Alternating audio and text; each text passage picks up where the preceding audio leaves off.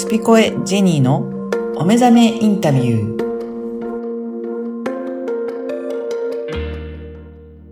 こんにちは、小ラボの岡田です。こんにちは、ジェニーです。ジェニーさん、今回もよろしくお願いします。よろしくお願いします。今回も前回に引き続いて松本よし義人さんのインタビューをお聞きいただきます。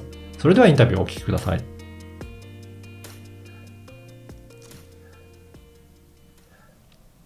それでは、えーまっちゃん3回目です。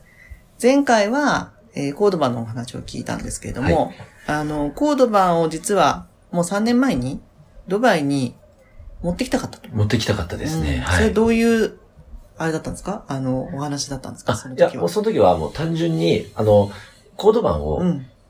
こう、日本から、やっぱメイドインジャパンなので、海外の方からは、メイドインジャパンって絶対受け入れられるんじゃないか、ないかっていうことで、一時仲介会社を通って、うん。通して、うん。海外に、うん。まあ、代理店とかセレクトショップに入れさせてくんないかなとうん思って、えっと、一回、その、アプローチをこう、仲介会社を通してかけてたことがあって、うん。最初はまあ、ベトナムとかタイとか、シンガポールとか、あまあそういったところを多くちょっとこう、なんか繋いでもらったりとかしてた中にドバイがあって、で、まあもちろん外になんでや、え行ってきたかったのかっていうのはさっきもメイドインジャパンって受けられるっていうことうんうんうんと、あとドバイって話してきた時に、お、ドバイって金持ちも多いんじゃないっていう。わあ、行きたい。おドバイか、そういう、あ、そこもあったか。うんっていう感じでアプローチをかけてたら、一番話が進んだのがそのドバイだっですうよ。ん。で、ドバイに日本でいう楽天みたいなヌーンっていう、うん、あの、e コマースがあるんですね。うん。ドバイに行くと、あの、こう、半付きのマークみたいな、あるねうん、あるんですよ。うんそこの横にヌーン、NON って書いてある、ヌーン。うんやっぱりそういうのが出てるぐらい、まあ、比較的大大手の e コマースなんですけど、そこと、あのー担当者とメールのやり取りをして、うん。登記書も送ったし、うんパスポートも送って、身分証明書も送って、うん。で、商品が混んで、おグー、ベリーグー、ナイス、ナイスとかっていう話まで持っていったんですけど、物流どうすんのって話になって、うんいわゆる、あの、どうやってお客さんのところに届けるのか、あとはどうやってヌーンに持っていくのか、だからそこの物流直なのか、ヌーンなのかとか、うん。なんかその辺がうん。うまくいかない。物流はどうすんのっていうところでうん。うまくいかない。話がちょっと頓挫をして、でうん。仲介会社を通して、じゃあ、向こうの物流をす、えっと、まあ、こ日本でいう大手の、あのー宅急便屋さん、うん。そこをちょっと通してなんとかできないかアプローチしてみます。で、そこはちょっとお任せしたんですけど、うん結局、無理みたいです。うん。で、え、無理みたいですって言って、え、無理なのっていう話になって。で、そっからもう、その、三社、あその、えっと、その時にはまだズームとか全くない時だったんですけども、うんいわゆるスカイプを使って、あの、ミーティングしましょうっていう、いのところまで持っていったんだけど、その物流がダメだったんで、うん、結局そこまでもいかず、うん、そこからやっぱりちょっと、この取引ちょっと無理そうですね。え、無理そうなの？みたいなところでもちょっと頓挫してたうん。あ、そう。感じだったんですよ。それはあれですか？日本の物流が、あの、ダメなの？日本の物流がダメなのか、やっぱり、あのーやっぱりライセンスじゃないですか。ドバイって。あ、ドバイがね。うん。だから物流を、こう、日本を向こうに持ってくるっていうのが、やっぱりライセンスが必要なのかどうかとか、うんなんか私も、なるほど。お任せ、その辺はお任せしてたので、うんこう、突き詰めることもなく、ダメみたいですって言われたら、わ、ダメなんだって、ちょっと終わっちゃってたっていうようなね。e コマースに出店するにも、ライセンスを取らなきゃいけない可能性はあるっていうことですかね。それっていうよりも、どちらかというと、物流が、その、日本からあ、日本から運ぶ人たちがそっちにライセンスがないので、かもしれない。うんうん提携先もないので。ないし、あで、向こうに着いたとしてもそこから誰が運ぶのっていううんこともあり、なるほどなるほどはい。だからその物流をどうやって向こうに運んで、向こうからどうやってまた持っていくのか、直接お客様のところに持っていくのか、あ。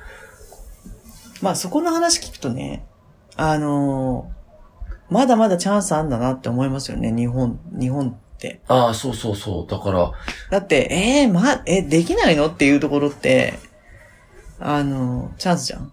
ああ、そっかそっか。そうですよね。で、だってことやったてっらねる、そんなにやってる人いないってことでしょ？日本から。そうです、そうです。んうん。だから、やれたら一番乗りだったかもしれないと。ああ、そうかもしれないですね。だし、インフラが、ここまでニーズが、日本からドバイにニーズがないんだね。ないんだ。ないいっていうかそこまで行ってないんですよ。うんってことはチャンスだよね。だから向こうにそこに頼むっていうことすらがうんなか、うんうん。ない状況だったね。じゃあ、第一人者ってことかもよ。第一人者が一番苦労するじゃない？結局、道を開くのはまっちゃんだったりして。そっか。なんて話しちゃった、今。思ったけど。そっか。うん。まあ、そういうタイミングだったんだよね。タイミングうんがあっはいちょっとて、話ずれましたけど。はい。だから、ドバイって、なんかこう、石油のお金持ちみたいな、なんか、うんうんうんまあ実際は石油じゃないんだけども、うん そういったイメージもあったので、で、それで海外に、あの、コードバンをっていうのがあるの。それがま、まず一つドバイだったんですけど、あとは中国に実際に行って、向こうのバイヤーさんと話をしたら、あの、まあ、それが中国の知人を通して向こうに行ったんですけども、実際に行って、バイヤーさんと言われる人を二人紹介してもらって、コードバンの商品も持ってって、中国まで持ってって見てもらったら、売れない売れない。なんで？中国は、あの、お財布使わない。使わないんだもん。もし使ったとしても、ビトン？エルメスハイブランドだよ、みたいな。ハイブランド、ハイブランド。 No no no no. No no Japanese. Japanese OK は、コスメ。はあとは子供用品。あ、うん。化粧品。うんこれは、売れると思メイドインジャパン。う。 Made in Japan は。あでも、こういった小物は、中国、ノーノー。みたいー売れないんだな。。売れない。面白いですね。全部スマホ決済だから。そうだね。で、今、大手も、あのーバッグよりは安いのが財布だったりするんだけど、もう中国って財布使わなくなってきちゃってるから、もう撤退してるらしい。あ、財布が。財布自体がもう、需要がないから。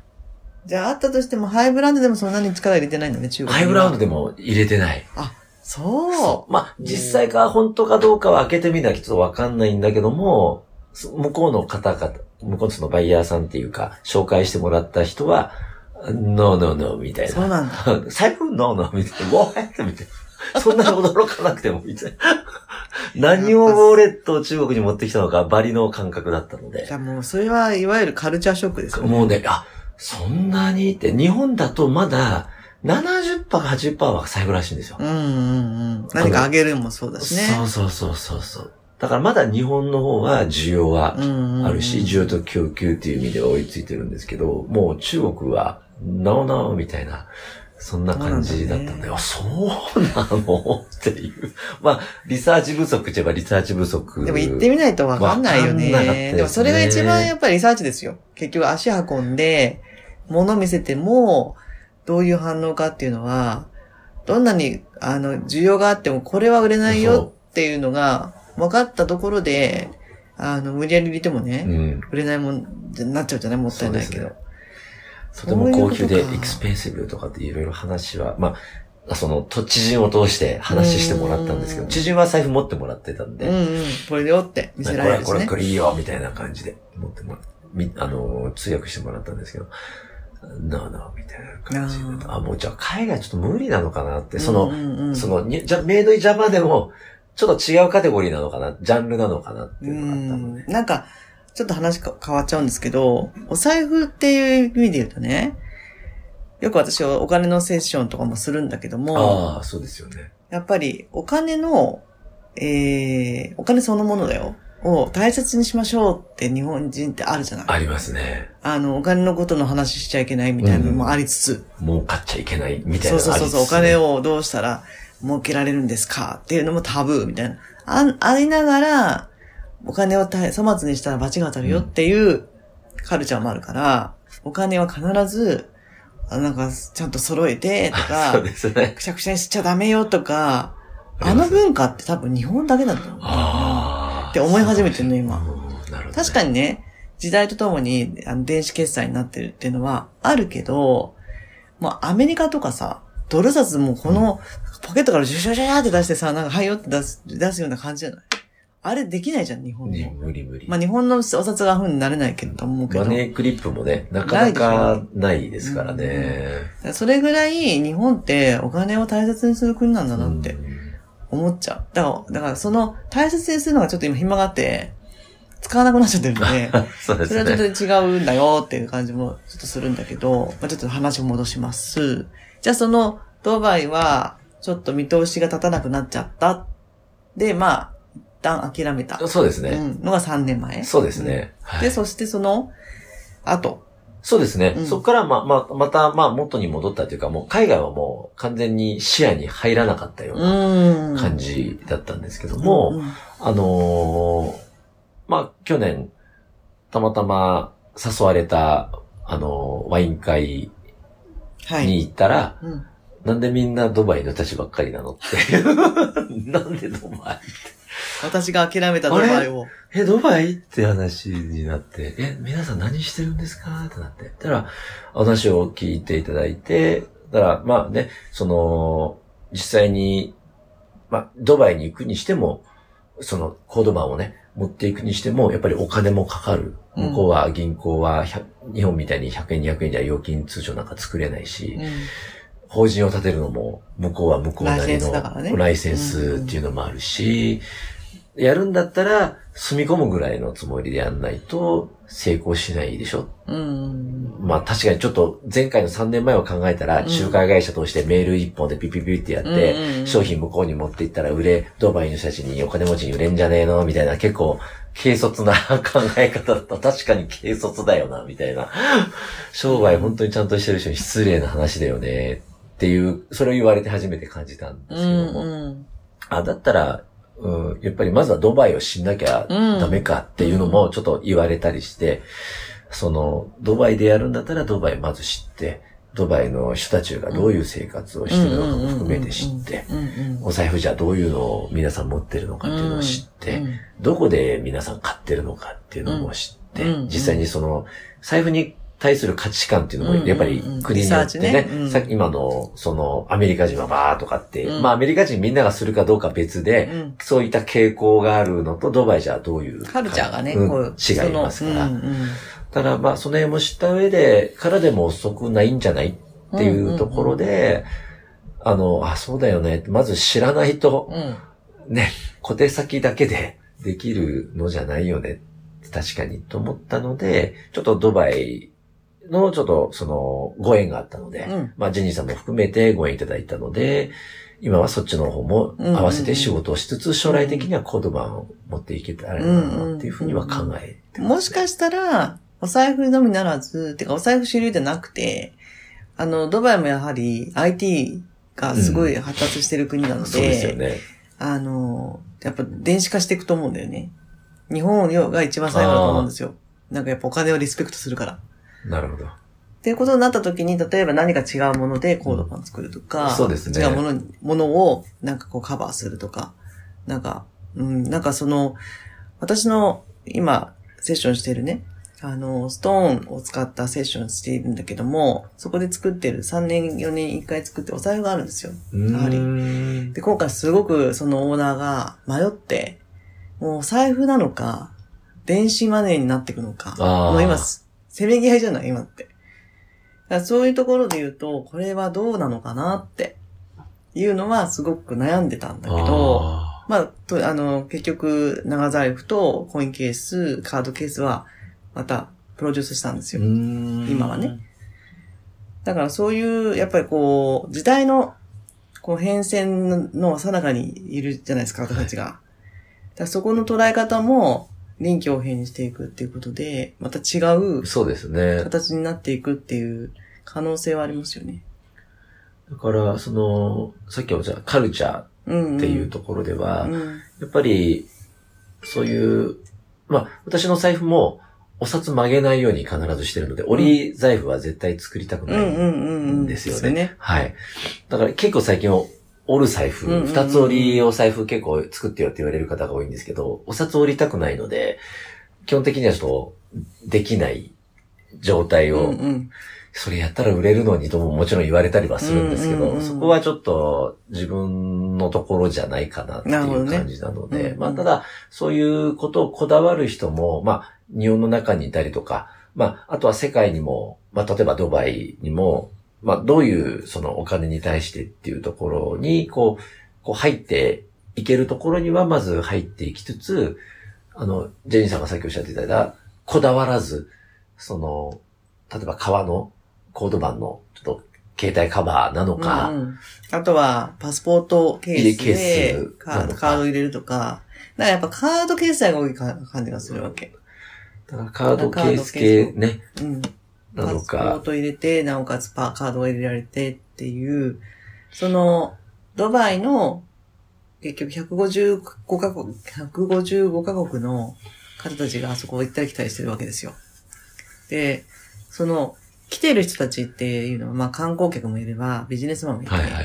そういう人たちってまああちこち行くから、そういうなんかトラベルあグッズみたいなー、トラベルグッズね。のが、なんかすごく確かに、いいのかなってトラベルア思っイテム。たけど、うん。だからそこのニーズっていうのも、今なんていうのかな。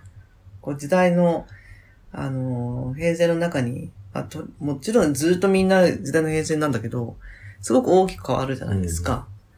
だからその、そこをちょっとこう、どう仕掛けていくかっていうかさ、逆に言うともう先に作ってそれを持ってもらって、あ、これいいねって、それに合わせんじゃなくて、そこの先行くとか。ああ、うんもう持って行ってね、そうで、使ってみて的な。が自分が持ってるもの、それすごいいいね、何かどこで買えるのっていうのってあるじゃないですか、はいはいはい。人って。はい。便利そうとか。だからそういう便利なものっていうものが結局人が欲しいものであるうんじゃない、ではいものって、あの、時間の短縮、あの、仕事の効率化っていうのがものの価値だから、だから一個で全部まとめられて、あの、ちょっと高級に見えるようなものっていうのは、私の中では今パスポートケースと、まあ、パスポートもなくすって言ってるけどね、ドバイは。あ、ほんそとえ、何でやる？パスポートなくすっていうか、パスポートレスで、はい、入国出国できるようにしたいんだって。いうのはなんでかっていうと、あそこは観光国なんですよ。はい。でも、観光国として成り立っている、今のあの空港ですらもう手一杯だから、大きいの作ってるでしょ？もう一個。あの、世田谷区と同じ広さの。はいアルマクトゥール。そうそうそうそうはい。あそこでね、あの、1年間に1億5千万人来るわけですよ。ね、日本人の、なんか、あの、人口をしのぐような人たちが来るっていうに仕掛けてるから、そんな仕掛けておきながら、ずっと、パスポートコントロールでも並ばせちゃダメじゃん。あ。早くもう街に出てほしいっていう。トランジットの人たちも何時間かだけども、街出てねって言ってるぐらいの国なんで、パスポートいちいち見てババババンってやってられなくなっちゃうんで、そうですね。パスポートレスにしたいんですって。あそこ並びますもんね。うんどこ行っても並びますもんね。だそんなことも見ながら、あの、これは、ここは何が、何がなんかこれから起こるのかなみたいなのうを、ん例えば今年のエクスポあるじゃないですか。はい。あれでどうやってこの人たち仕掛けていくんだろう、世界をって言った時に、世界一のものが好きじゃん？はいドバイって。だから世界一のコード版を考える。ああ。世界一のコード版か。まあ、しばらくはパスポートもちろん、みんなパスポートは持つから。ただ、ドバイに入る時にも目でやっちゃうとか、うん。あの、そういうので、ねもうパンパンパンパン入ってねっていう風にもうやっていかないと間に合わないって思ってるので、彼らは。確かにうんそうですよね。っていうのがあるからね。まあでもさ、あそこのドバイのローカルに売りたいのか、ああ、なるほどねう。んそこによって来るその。観光客の方に売りたいかっていうのはまた違うもんね。ただもうあそこは、ここが一番の品揃えですって。ハイブランドでもなんでも。はい。だからないものはないっていう、あような、あの、国の売り方だから、うん。あの、コードパンも、これ何って、この観光客の方たちが魅了うん。されるようなものを作れば、いいですよね。ねだからものづくりってすごい面白いよね。仕掛ける人たちもいるし。もうこの iPhone も仕掛けられてるじゃん、私たち。ああ、そうですね。うん。iPhone が出るために翻弄されてまた買いに行くじゃん。これもう iPhone も今日だから。そうですようんね。でもこういう人たちが違う時代作っていっちゃうじゃないですか。うん。うん。面白いですと思います、それも。うん。だからまあ、馬のね、まあ、例えばメイダン競馬場とかね、うんうんうんやっぱり世界で一番の賞金があるところなので、まあうん、いわゆる、まあ、馬好きっていうか、ああいう、まあ、パーティうんーうん。好きな方もいらっしゃれば、まあもちろん馬が好きっていう人も多くはいらっしゃると思うので、まあコードバンに限らずなんですけど、まあ馬のグッズっていうかね、うんうんうんまあその、ものも含めて、将来的にちょっとドバイにうんっていうところは、あの、マーケ、マーケティングって言ったらちょっとあれですけど、まあそういう辺もね、ちょっと重要にはなってくるのかなとは思うんですけどね。馬好きショップ。馬好きショップ、馬専門店みたいなね。なんかそんな感じですね。結構乗馬とか、うんうん海外の人って結構乗馬やってる人多くて、はいフランスなんかもちっちゃい時から、そうよ。もう趣味で乗馬みたいなもう、感じ。可愛い子たちが乗馬レッスンしてるの見たことあるパリで。で、そうじゃないですか。うんで、ドバイに来たら、なんかね、そういった馬関係のショップもあるしっていうのがあると。まあ、それも一つ、うんヨーロッパの人たちもね、そうだよね多いのがドヨーロッパバイなので。だもんね。うん。うん。そうですか。じゃあ、まあ、ドバイに、あの、また行きますけど、そうですね今度ね、はい一緒に。で、その時に、こう、時間がある限り、馬系を、そあの、ちょっと、訪ねてう。。そうですね。あの、パレスホテルの玄関にある、大きい馬なのかこれっていう馬ああ、とそうね、ありかね。ますね。ああいうのね。あと、アラビアンホースもね、うんうんうん中に馬のモチーフとしてあったりとか、うんうん。あの、するので、なんかこう、向こうがリスペクトする馬ってどんな感じなんだろうとかね、その辺も含めてまた見れれば。いいかなと思いますじゃあ、今度一緒に名段競馬場に行きたいですね。行きたいですね。ねえ じゃあ、行けるようなイメージで。そうですね。はい。はい。一緒にまたはい楽しんでいきましょう。はい。はい。じゃあ、今回もありがとうございどうました。もありがとうございました。楽しかったです。またよろしくお願いいたします。ますありがとうございました。はい。今回も、あの、いろんなお話いただきましたけど、どいかがでしたでしょうか？はい。今回はですね、あの、実は、あの、まっちゃんはですね、うん3年前にご自分のコード版をドバイで売りたいとうん。いうアクセス、あの、アプローチをしていて、ちょっとそれが、あの、なかなかいろんな事情があって、あの、うまくいかなかったっていうのがあったところに、えー今、まあ、またドバイにご縁ができるようになったと。うん。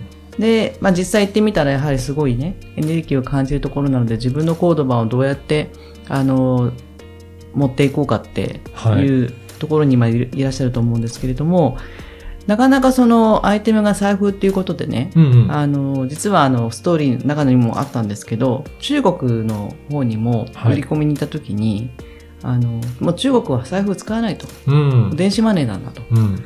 そういったなんか時代の変遷の中に今いるわけですよ。そうですね。うんはい。なので、自分が愛するそのコード版を、うん。じゃあお財布じゃなくてね、うん何か違うものを、もしかしたらこう、ドバイなんかは日本、あの、世界一が好きですから、あの、いろんな最先端に対してう、ん。いいものをそこにどう絡ませていくかみたいなはい。ことっていうのを考える時期だね、みたいな話になったんで、ちょっとハードル高いですけども、そうですね。ただ持っていくっていうよりは、もう自分の感性磨きつつ、うん。自分の好きなものをどう、あの、絡めて、うん。あの、紹介していくかなんていうのは、私はちょっと話してて、うん。あの、ワクワクしたんですよね。まあ、うん一言だって言われてはそうなんですけれども、うんやっぱそういうのの時代に私たちいるかなって思うので、うん。先人に、あの、習うことも確かに大切ですけれども、自分が先人になってもいいかな、うん。というところかなと。はい。そうですね。本当に時代の流れがどんどん変わってるので、うん。1年前、2年前には今考えられなかったような状況になったりとかもしますし、はい。やっぱりそういった意味でも、その時にどういうふうに、えー行動するかとか、まあ、アイディア出していくかっていうところがすごく大切になってきますね。ぜひ皆さんもそういったところも、あのー参考にいただければと思います。今回もどうもありがとうございましたあ。りがとうございました。